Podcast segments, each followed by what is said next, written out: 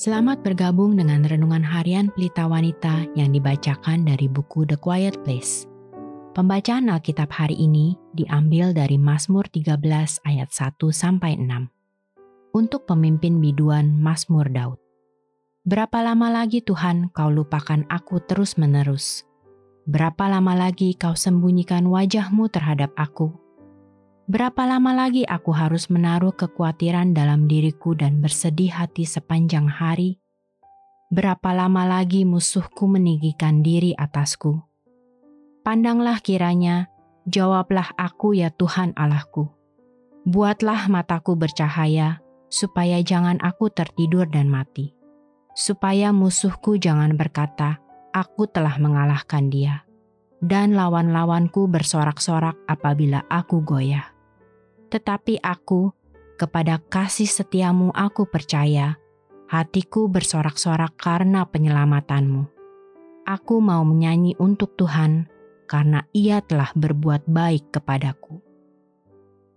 Ayat kunci hari ini adalah dari Mazmur 13 ayat 1. Berapa lama lagi Tuhan kau lupakan aku terus-menerus? Berapa lama lagi kau sembunyikan wajahmu terhadap aku? Allah di dermaga. Saya jadi percaya bahwa semua kepahitan pada tingkat tertentu pada akhirnya ditujukan kepada Allah.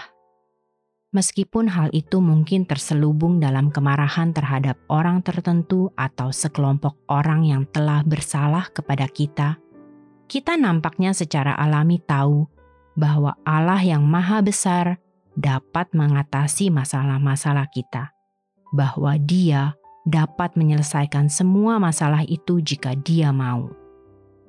Pengalaman seperti itu bertentangan dengan semua yang kita yakini tentang kebaikan dan keadilannya. Semua yang telah kita lukiskan dalam benak kita mengenai Allah yang adil, yang pada akhirnya selalu menyelesaikan segala sesuatunya. Tetapi kemarahan dan ketidaksukaan terhadap Allah, saya percaya, berasal dari cara pandang yang salah tentang Dia. Contohnya, Anda mungkin merasa bahwa Allah menyembunyikan dirinya dari Anda, atau Anda tidak ada di dalam radarnya, bahwa Dia tidak peduli dengan apa yang sedang Anda alami. Pada saat seperti itulah Anda perlu menasihati hati Anda sesuai dengan kebenaran firman-Nya, terlepas dari apa yang mungkin dinyatakan oleh perasaan Anda. Kebenarannya adalah dia sedang bersama dengan Anda dan untuk Anda. Saya menyukai cara Nabi Yesaya secara lembut menjelaskan cara Allah berurusan dengan bangsa Israel, bahkan ketika mereka menuai akibat dari pilihan mereka yang berdosa. Yesaya 63 ayat 9 menuliskan bahwa dalam segala kesesakan mereka, bukan seorang duta atau utusan, melainkan ia sendirilah yang menyelamatkan mereka dan di dalam semua penderitaan Anda, ia pun menderita. Jadi, jika Anda adalah anak Allah, Dia tidak melupakan Anda. Dia ada bersama dengan Anda, bukan melawan Anda. Tepat di tengah-tengah segala keadaan dan rasa sakit Anda, menolong Anda, mengasihi Anda, merasakan sakit bersama dengan Anda membuat Anda semakin bergantung kepada anugerah dan kuasanya.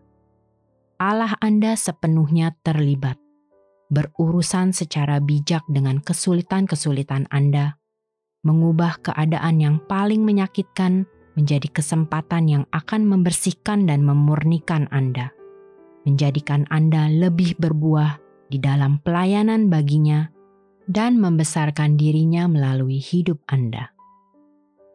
Sebagai penutup, mari kita renungkan pertanyaan ini.